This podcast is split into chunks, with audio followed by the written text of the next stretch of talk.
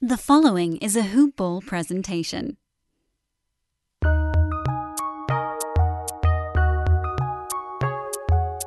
Welcome to the Fantasy N B A Today podcast.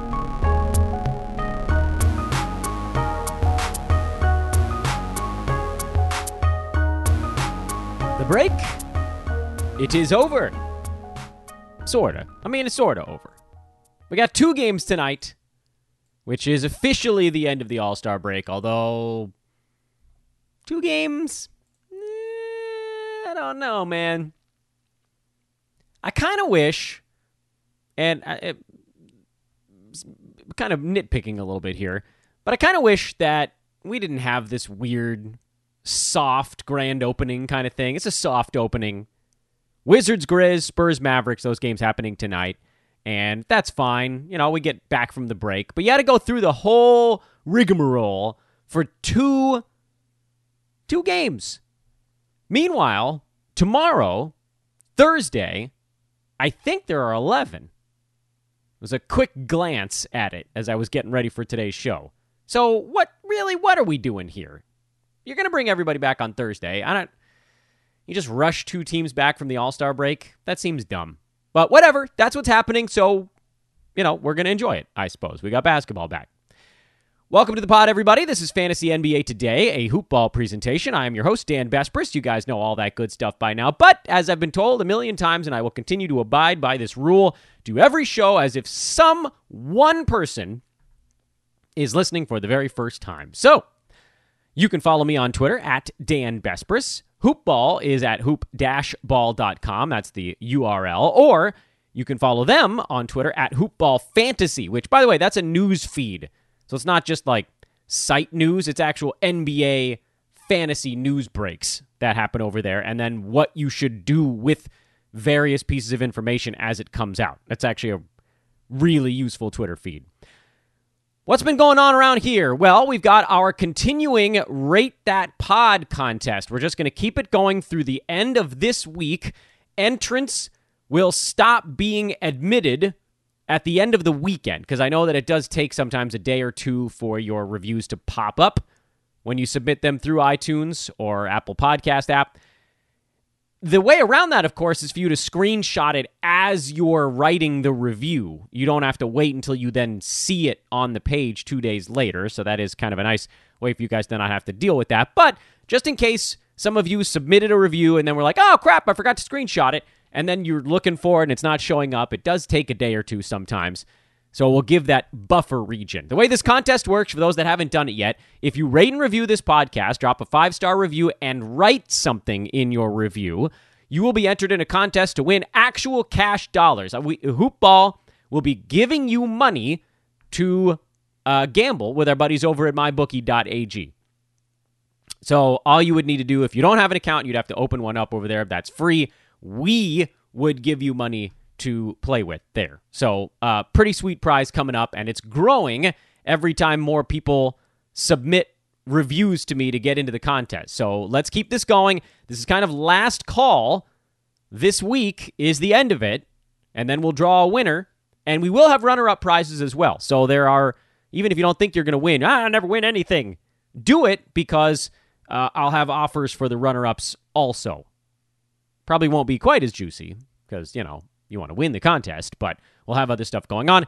If you need to know how to do it, it's pretty easy. Uh, you're obviously listening to the podcast right now, so you're halfway there. If you're using Apple Podcasts on a mobile device or iTunes on a computer, search for Fantasy N B A Today. Click on the show title. If you're on a mobile device, scroll down to the bottom of that page. If you're on iTunes, click on the rate and review tab. Easy peasy. The whole thing couldn't take you more than ninety seconds. Well worth it to try to win some actual cash dollars. Do it while you're doing something else. Waiting at a red light or whatever. And if you write something funny, uh, I may be so inclined to um, maybe read it on air. Because some of you guys have actually put together some relatively amusing reviews of the podcast, and I have enjoyed them. The most recent ones are, uh, you guys are mostly just being nice, which is cool. I like when you guys are nice to me. That touches the old heart, but uh, when I see the funny ones, I'm probably going to read them. Most of you guys are just making fun of me for not, for deleting a podcast. And then one of you asked if Mitchell Robinson was a stash, and the answer is, yeah, he shouldn't have been dropped anyway. So let's dive on into this thing. Um, today's show, as I previewed on yesterday's podcast, is going to be more about the second half of the season from a head-to-head perspective. Yesterday, we did an ultra and longer than I intended deep dive on ways that you could use game discrepancy in roto leagues to try to cash in, trading guys that have thirty-five, thirty-four games left for guys that have thirty-seven or thirty-eight or even forty games left in the case of the Spurs and the Grizzlies. And that was about utilizing your roto games cap properly, whatever it may be. Assuming you have about seventy-two games to use at each position, you want to make sure that the games you're using there are the best values. But also, there's very real cutoffs because, as we talked about on yesterday's show again, and this is this is roto strategy. We're going to pivot to head-to-head for today's podcast. But for roto, to use those seventy-two games up, you might have a guy on your team who's played, what did we talk about already? Like your Clippers. Clippers have had thirty-eight games. I know Kawhi and Paul George, they didn't play all thirty-eight. They're really not all that close to that number. But they only have thirty-four games left. So what's worth more to your fantasy team? thirty-four games of Paul George or forty games of, say, DeMar DeRozan or something like that. We talked about, we compared DeMar to LeBron on yesterday's podcast.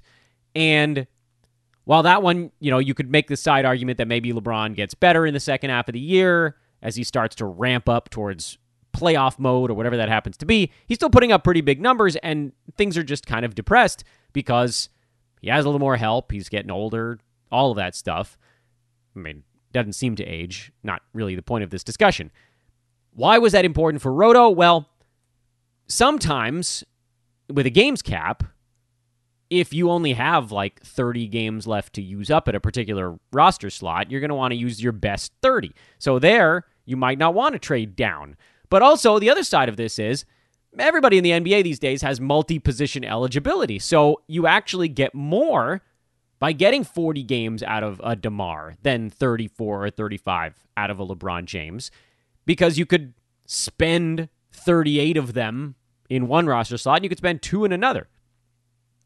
And it's better, this is the key point, than the thirty-four, thirty-five games you get out of the slightly better per-game guy, plus whatever fill-in guy you use to round that out. Head-to-head is very different. I know you guys are thinking, Dan, get to the freaking head-to-head part already. Head-to-head is very different because if a guy misses a game, it's just gone. You can't make that up later. Like with roto, if a guy sits out a ball game, it doesn't count against your games cap. You can find another guy to drop into that slot later on in the year.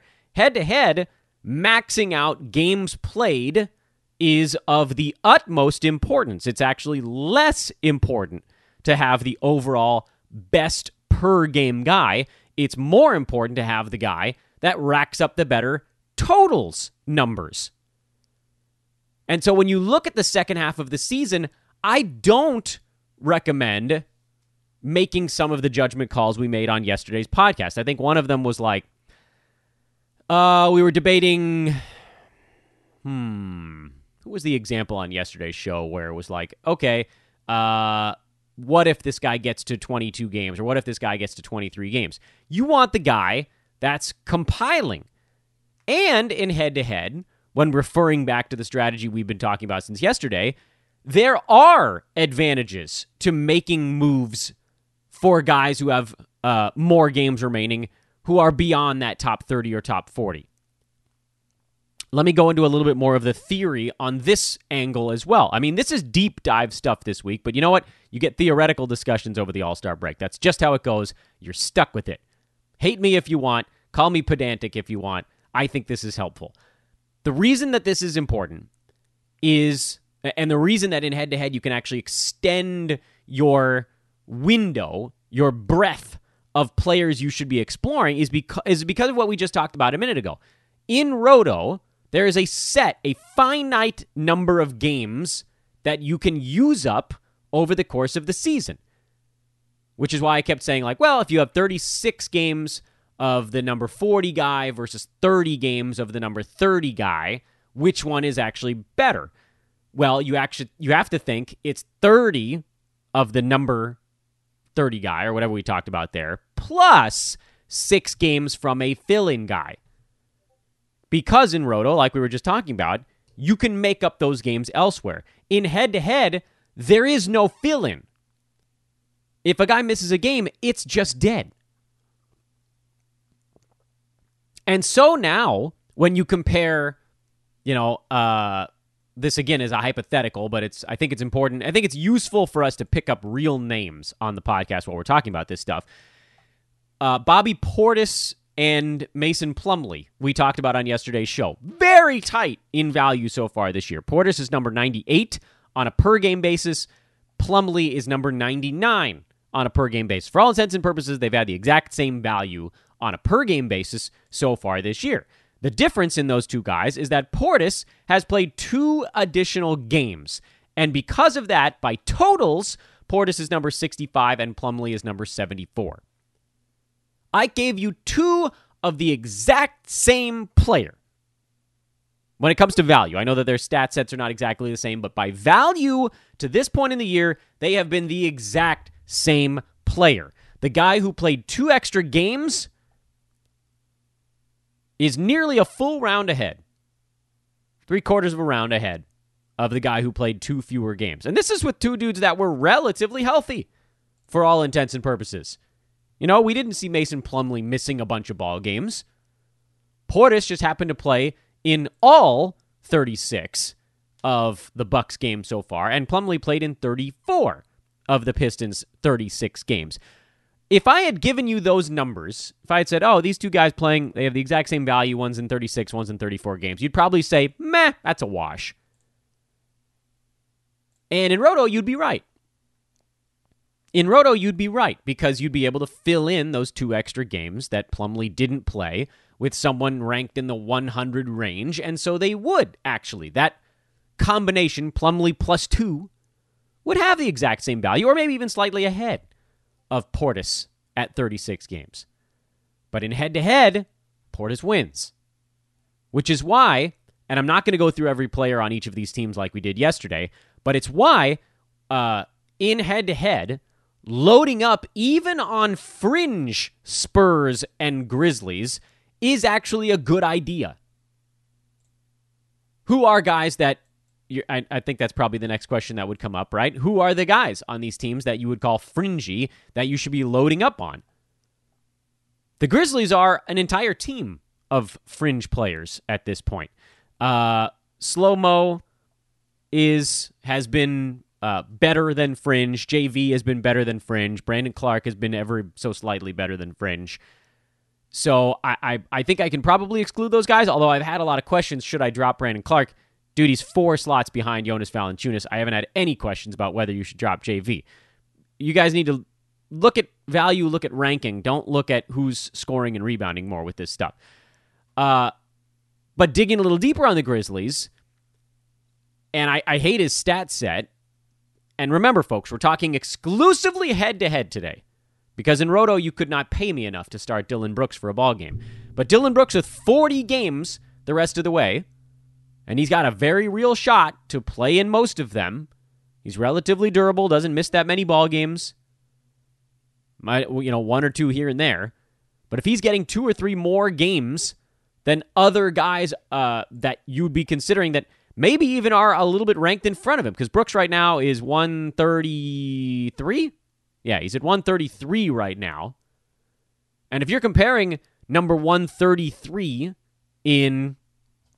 Well, what's a good example here? Grizzlies have played thirty-two games. They have forty left. If you're comparing him to someone who's actually closer to value on one of those teams we talked about yesterday, the Lakers, the Clippers, the Warriors, the Nets, the Knicks... These teams that have played thirty-seven or thirty-eight games, you're talking about a five or six game bump from that roster slot. Who's in that range from those teams right now? And I'm going to go above. I'm going to I'm going to lunge forward and look for guys on uh, those teams. Montrezl Harrell is number one oh three. By all accounts, And I actually don't know the answer to what, what I'm about to do live on air. So it could it could completely blow up in my face. And if it does, it'll tell us that we need to get these guys a little bit closer. Montrezl Harrell's number one oh three. Dylan Brooks is number one thirty-three. Let's say that the rest of the way, you're comparing the a guy around top one hundred in thirty-four or thirty-five games versus a guy who's about number one thirty in forty games. A difference of five-ish games. So let's do that example with someone else where it's a little easier to find. Like uh, Evan Fournier has played in twenty-one games. Who's someone in the one thirties that's played in twenty-six games? Paul Millsap. Those guys are farther apart than I intended. Millsap is number one thirty-nine. He's played in twenty-six games. Fournier is number one oh four. He's played in twenty-one games. So where do they fall on totals rankings? Uh, Evan Fournier is number one eighty. Paul Millsap is number one sixty-five. Fantastic. The example worked. Thank the good Lord, because I didn't want to have to go back and redo that entire section of the podcast. Paul Millsap, who's ranked thirty-five slots behind Evan Fournier on per-game value. And in a thousand light years, no one would tell you to drop Evan Fournier for Paul Millsap. This is just an example of what's happened in the first half of the year. Two guys that have been injured. But we needed a five-game gap. Millsap is ahead of Fournier by a round and a quarter. So you're talking about, from going thirty-five down to fifteen up, that's a fifty-slot leap. And I know what you are saying, and you should be saying it. You should be saying, Dan, neither one of those guys has put up head-to-head fantasy value the first half of the year. So find me a better example of guys that have. Okay, let's dig a little bit deeper in that same neck of the woods. Uh, Fournier was twenty-one. Draymond Green was thirty-one games at number one oh five, so he actually has had value. Josh Hart is thirty-six games at number one twenty-seven. I bet you this one's closer. Again, we're going to do it live on air. Uh, Draymond, ninety-four by totals. Josh Hart, eighty-seven by totals. So again, two guys that were separated by about twenty-five slots. The lower-ranked per-game guy had played five additional ball games, and he passed him by seven, about half a round in front. So from twenty-five down to seven up, basically, is almost a three-round swing on those five games. This is a much better example because both of these guys, the first half of the season, have been head-to-head values. Both of those guys. Not values in the sake that they were underdrafted or something to that effort. They've been head-to-head values, meaning they should have been started the entire first half. In head-to-head leagues, they would have been useful for your fantasy team. My cutoff is I like to look in a twelve-team league that's relatively competitive. I'm hoping I can get all of my guys inside the top one hundred. That's my target. That doesn't mean trade super high-ranked guys for, you know, to, to create more top one hundred dudes. I'm just saying I want to somehow figure out a way to get the guys towards the end of my bench to be guys that are inside the top one hundred or real damn close to it. It's hard. It's a it's a lofty goal, and it's almost impossible. And if you do it, you're probably going to win. But the point here is both of those guys should have been started. And amazingly, the Dylan Brooks of the group, Josh Hart in this instance, was ranked ahead of the the top one hundred guy. The reason we go into this excruciating and painful detail, and I know many of you are like, Dan, enough, get to the goddamn point already. The reason we're talking about this is that maybe Dylan Brooks isn't the best example. He's got forty games left. You know, who's the guy that he's punching out of the way on your team? But maybe he is. And DeAnthony Melton, who's right at the edge of the top one hundred on a per-game basis, with forty games left, absolutely in head-to-head. So let's play the game. Today, we're going to look at the teams, the five, the six teams we talked about yesterday, that have low games totals, and guys that get a weird boost in head-to-head formats that you otherwise think might not. I'm not talking about playoff formats today, and I hope that wasn't the indication from yesterday's show, because everybody's playoffs run at different times. And Uh, there's no Monday, Tuesday, Wednesday at the end of the N B A schedule this year because that's when the play-in tournament is happening, midweek. They still want to start the playoffs by the weekend, so they have to have the play-in tournament midweek, meaning they can't have that weird ten-day week at the end of the year. By the way, this is great. I prefer this. Season ends on a Sunday, as it should be. April, or sorry, May the sixteenth is the last day of the regular season. It doesn't extend into the middle of the week. Thank the good Lord. I hope they continue to do this, although I am skeptical. I guess as long as there's a play-in tournament, they'll probably keep that, but no, we may see play-in tournament disappear. So if your league is going to the end of the season, just pull up a damn screen, uh, schedule grid. They're available all over the place. Hoopball has one for our Fantasy Pass subs, does a wonderful job of just outlining team schedules. Spurs have thirteen games their last three weeks. Uh, Grizzlies have thirteen games their last three weeks. The Mavericks have thirteen games their last three weeks, even though uh, the Mavs have thirty-eight games left. So they managed to sort of backload their remaining games. And then there's a lot of teams that have twelve, which is why I don't get too caught up in it. The teams that have ten, yeah, those are probably trouble. The Clippers only have ten. I think that might actually be the only one. I think the Clippers are the only team with ten. And there's a, a, a bunch with eleven, and then there's a crap ton with twelve, and then the three teams I mentioned with, with thirteen. So that all is useful, but you're not making massive shifts to your team based on that. It's much easier in points leagues because then you're just targeting the guys with the most games. In category formats, head-to-head, by the end of the year, you should really be starting to isolate your six or seven best categories and strengthening those for a playoff run. So you're not just going to flip guys who might have an extra ball game. It's how you're going to stream guys. We're going to be looking at that as we get closer to the playoffs. But then some of you might not have the last week in your playoffs. So then you roll it back a week earlier, and uh, the Mavericks suddenly and the Thunder suddenly are two teams that have some of the better schedules. So it, it the whole thing blows up in your face if you're exclusively looking at it from that perspective. So that's not what we're doing on today's podcast. This is about exploiting games played the rest of the way in a head-to-head format. Folks, I want to tell you about our buddies over at manscaped dot com. They continue to be a wonderful organization to work with, and I really want you guys to check out their products. They have the Lawn Mower three point oh pinch-free sideburn trimming technology, the pinnacle of male grooming. Built-in L E D lights. You can illuminate the parts of your face or body that you are trimming. Also, already mentioned pinch-free. That's the most important part. It's waterproof and with a ninety-minute battery life. Sleek little son of a gun with a little charging dock. It's awesome. That's the Lawn Mower three point oh. When you check out the stuff at manscaped dot com, use promo code hoopball twenty while checking out to get twenty percent off and free shipping on your order. Beautiful stuff. They've got the Weed Whacker ear and nose hair trimmer, the shears, luxury nail kit, boxers, t-shirts, and right now proceeds from all of their sales are going to the Testicular Cancer Society to fight cancer. Come on. Good company, great product, doing good things. What more could you ask for? Again, promo code over there is hoopball twenty for twenty percent off and free shipping on your manscaped dot com order. Check it out today. So, Dan, where are the cutoffs? Where are the cutoffs? And that's a great question because it is a bit team and league dependent.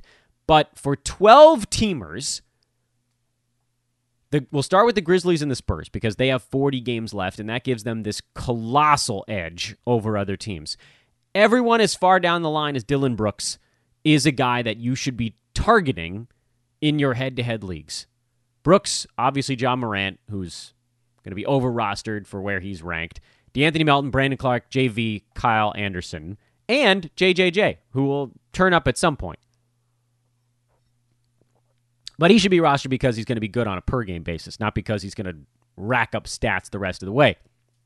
He's a guy you roster in head-to-head uh, if you're loading up for your playoff run. Right now, with a, a handful of weeks left before the playoffs, you're loading up on just overall totals.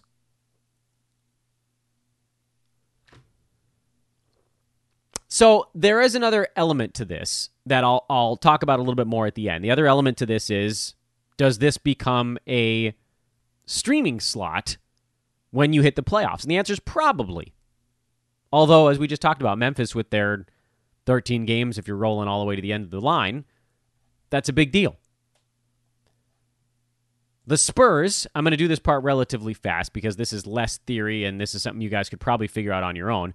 DeMar DeRozan, DeJounte Murray, Derek White, Keldon Johnson, yes, even LaMarcus Aldridge, and Jakob Poeltl all should be rostered here, at least for the foreseeable future, because, again, of their very thick upcoming schedule. Spurs have four games every single week and then five that last week of the playoffs. Grizzlies, exact same thing. So when you're getting four games from a guy every single week, yeah, you could use that slot as a streaming slot.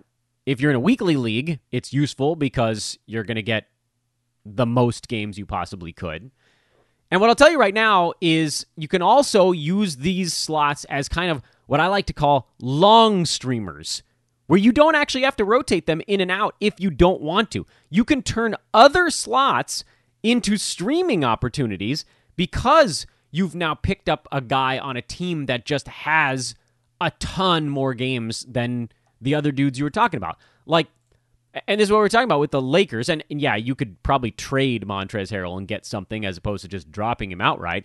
But I would rather have these guys with five more games than the Lakers because of the discrepancy we just talked about. Credit, by the way, to Montrez, who hasn't missed a game yet. That's actually a pretty big deal. Uh, But, you know, the Clippers, they've had, they've had thirty-eight games so far. Ivica Zubac has minimal value in thirty-four games. Patrick Beverley, minimal value.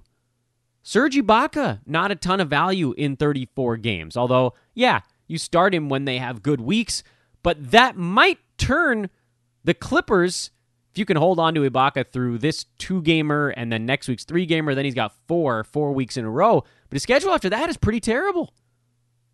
Surge with three games in a week, three weeks in a row, almost any of these other dudes is more useful that we were just talking about. Guys ranked fifteen, twenty slots behind him, and they just have one more game than him every single week the rest of the way. The last four weeks, the Clippers have thirteen games. The Spurs, who we just talked about, have seventeen. That's a massive, massive jump. So Surge is going to run out of value. The Warriors, Andrew Wiggins is not really going to be a value the rest of the way. I would argue Steph, Kelly Oubre, and Draymond, you guys, you can start those guys even though they don't have as many games because they're both kind of trending up. Uh, Oubre and, and Green, I should say. But Wiggins is at one twenty-eight right now with a bad schedule the rest of the way. The Brooklyn Nets, guys like Jeff Green, DeAndre Jordan, guys on the periphery. I think you're good with Harris, and then obviously the three superstars on that team you're good with. But we spent so much time talking about these guys as streamers that they're about to hit a rough scheduling patch. They've got two this week, four next, and they go three, four, three, a couple of fours in a row, and then they've got another three mixed in in their playoffs. What about the Knicks? They've also played thirty-seven games so far. Have they run their course? Luckily for us, the Knicks don't have that many fringe guys, but yeah, Derrick Rose suddenly becomes way less interesting in head-to-head. What if he sits out a game? They're already down to only thirty-five games left. I still like Nerlens and Mitchell Robinson just because I like them a lot, and you guys know I play more Roto, but yeah, I mean, Nerlens Noel, you're riding him here, but an argument could be made that once Robinson's back and Noel's more like, you know, ninety to one hundred range, and the Knicks suddenly have a back-to-back three-gamer in mid-April, does that become your streaming slot? It's a possibility. They have six games over those two weeks. There are plenty of teams that have eight. Nobody with nine, by the way, so maybe not quite as significant. Quickly here, the other names on the uh, under The, the the teams that have played f- too few games. By the way, Lauri Markkanen sounds like he's probable for the Bulls game out of the break. Uh, I'm still sticking with Thad Young. Wendell Carter Junior you're sticking with. Otto Porter might be playing out of the break. I don't think I'm grabbing him beforehand. We can talk about some more of this stuff on tomorrow's show because I really wanted to focus almost exclusively on the sort of head-to-head element of having more games played. Uh, but I think Wendell Carter Junior fits the bill, fits the mold of the guy that really hasn't been good enough so far this year to use on a night-to-night basis, but with five games over, some of the other guys he might be competing against for your last roster slot, he wins out. What about the Wizards? Eh, I don't know that anybody actually gets up and over that hump. They're all so bad that even with the extra games, it doesn't really cut it. I'm sticking with Davis Bertans. It's a nice reason to have him on your roster with thirty-eight games left. But, you know, Rui's outside the top two hundred. And then, unfortunately, everybody's sort of stuck playing Russell Westbrook at this point. And I do still think he's been a little bit better. The free throw percent has been so awful that I, you know, I don't know anybody saw fifty-eight percent coming. He's been downright atrocious in that department. But then, hey, we pivot to Dallas. Jalen Brunson has been worth using over that stretch. Tim Hardaway Junior, even Josh Richardson, Dorian Finney-Smith, Maxi Kleba, all of these guys, if they're actually healthy and playing, you could make an argument should be used because of their great schedule. I don't want to I don't want to tell you that you have to, because a lot of it is about using them where they're where the, the schedule is clustered best. But if you're in a weekly league, or, and this is something I love to do, or if you're trying to create more streaming slots, this is one of my favorite strategies. You guys know I love to long stream. In the playoffs in particular, I, I think that you can stream, if you have four moves a week, I think you could stream as many as three. And you're like, Dan, how the hell can you do that? Well, one of those guys should just be someone you pick up because, you know, they might have like four games in six days. They're, you're streaming them for six days. A stream doesn't have to be two days or one day. So here's your four moves. You pick up one guy on Monday who has four games between Monday and Saturday. You save one move for Sunday. Hopefully someone else on your team, like you planned the previous week so that you have a couple of guys that play Monday and Tuesday.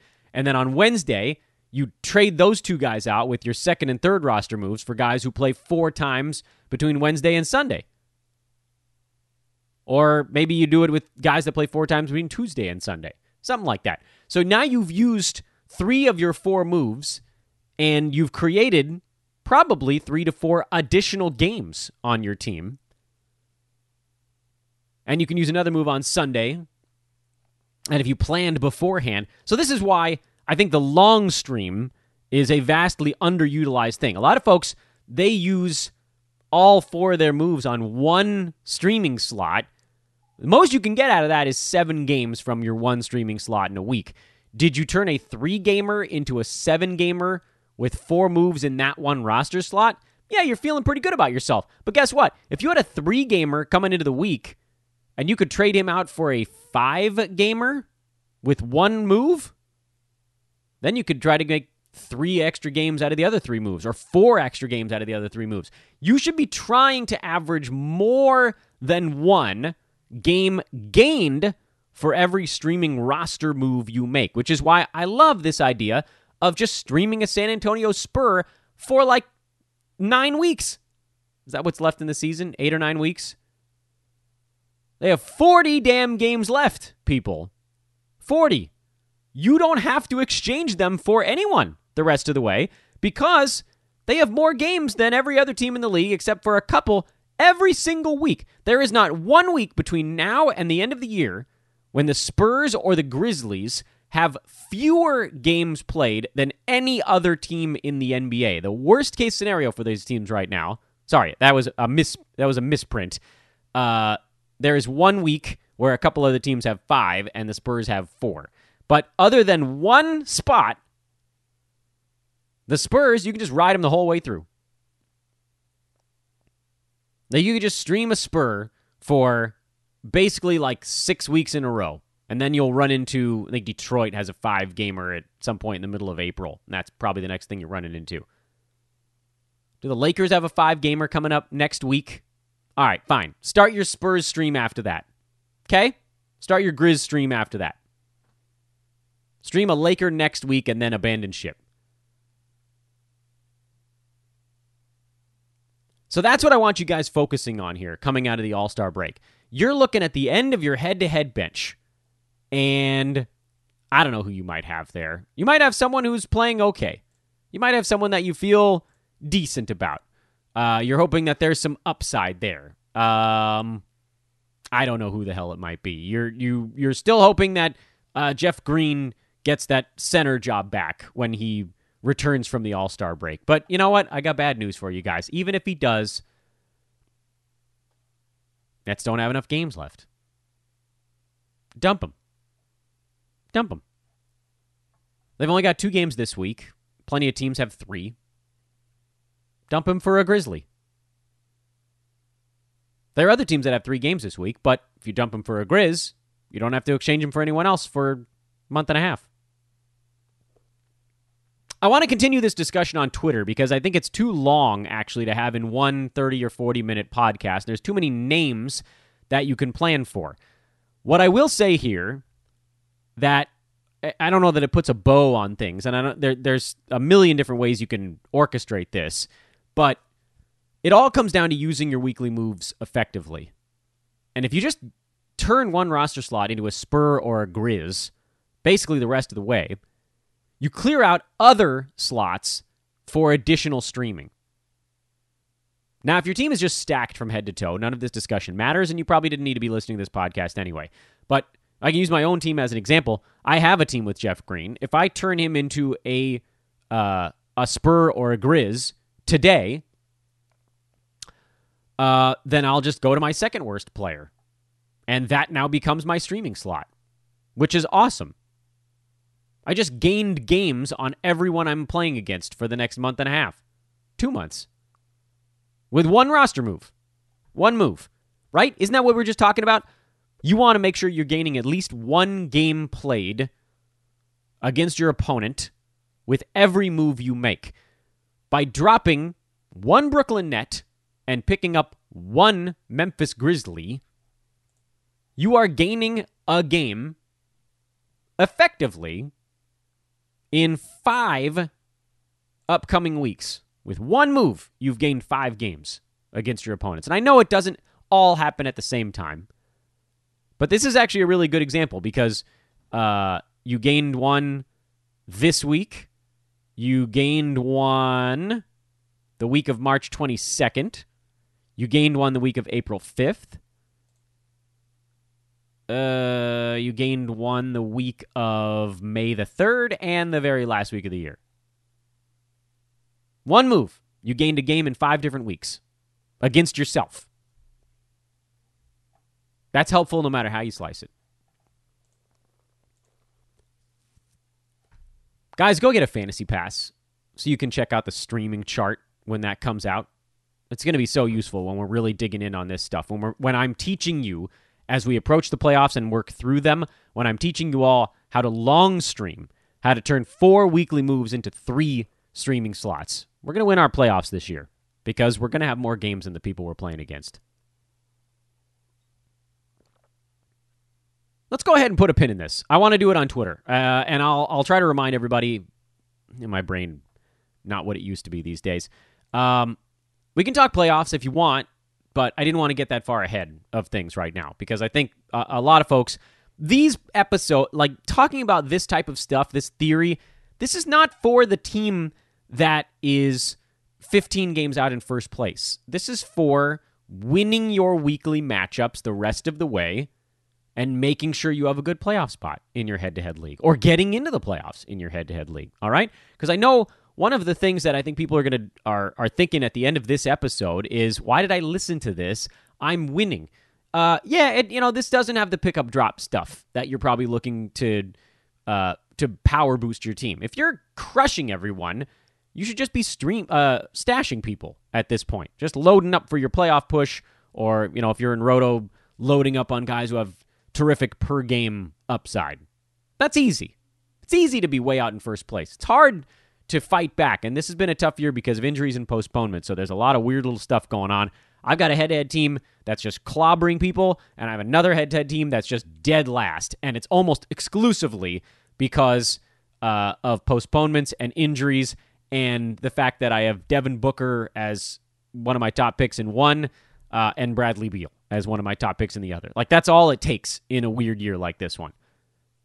So I hope this was somewhat useful in just analyzing what it means to get five extra games out of a player in a head-to-head as you're compiling stats the rest of the way. You want guys that are playing, and you want guys that are just rolling up stats with a ton of ball games and not that many missed opportunities for basketball games as well.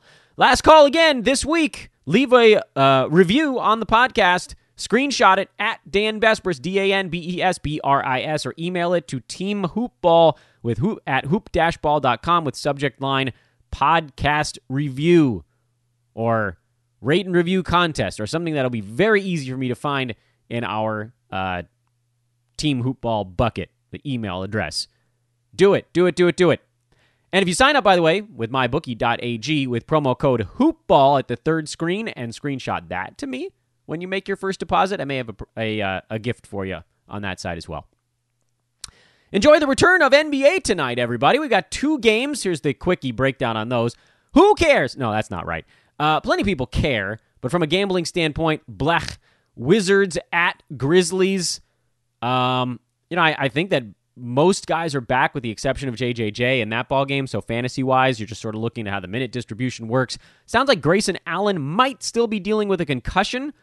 So I probably would fire up DeAnthony Melton in a GameScap format. You're definitely firing him up in, in head-to-head unlimited, as we just talked about. And the Spurs and Mavericks. I mean, these are... This game, by the way, is... F- these two games are four teams that undershot. That's why uh, me complaining at the beginning of the podcast was kind of dumb, because these are four teams that had games postponed. They basically just had to schedule them in a day early. Spurs... I believe everybody is good to go except there's one guy still out. Now I already forgot who it was, but it sounds like Derek White is expected to go. It sounds like Rudy Gay is expected to go. So uh, most of the Spurs are back in business. We will see on starting lineups now. Remember, they were basically missing their power forwards. Keldon Johnson played before the break. Uh, Rudy Gay is the other one. I, I really like Derek White as someone to try to go get before he ramped back up to full speed for San Antonio. But Jakob Poeltl's a guy to watch. LaMarcus Aldridge, same thing, as we get a feel for what that team is going to be doing with their guys in the second half of the season. Uh, and the Mavericks. Jalen Brunson's been amazing. Did the All-Star break take some of the lava-hot shooting away from him? We don't know. Perhaps we'll find out. This game could be clunky. You know, none of these teams have played in a week. Wizards are playing well prior to the break. Actually, all of these teams were playing okay prior to the All-Star break. So... Uh, we'll see how that goes. Well, they were the most rested teams prior to the break. Not playing as many games as everybody else. Mavericks, other than Brunson, uh, not not a great deal. You know, it seems like Jalen's emergence has kind of pushed Tim Hardaway Junior and Josh Richardson down the board. Not that either one of them was that great to begin with, but at least Hardaway was right on the edge, and he's fallen off a bit. And uh, then the other question there is, do the Mavericks pick up anybody at the trade deadline or the buyout market? Trade deadline two weeks from tomorrow. And so that's a good segue to tomorrow's podcast. Tomorrow, we will obviously recap these two games from Wednesday night, but I want to talk a little bit about trade deadline ideas, names that may surface, when you should be considering them, and then a big Thursday preview as we get back to the normal grind before Friday. Yeah, we'll do a weekend review, but it'll really just be two days in review and get you situated for the weekend. Enjoy it, everybody. N B A's back. So long.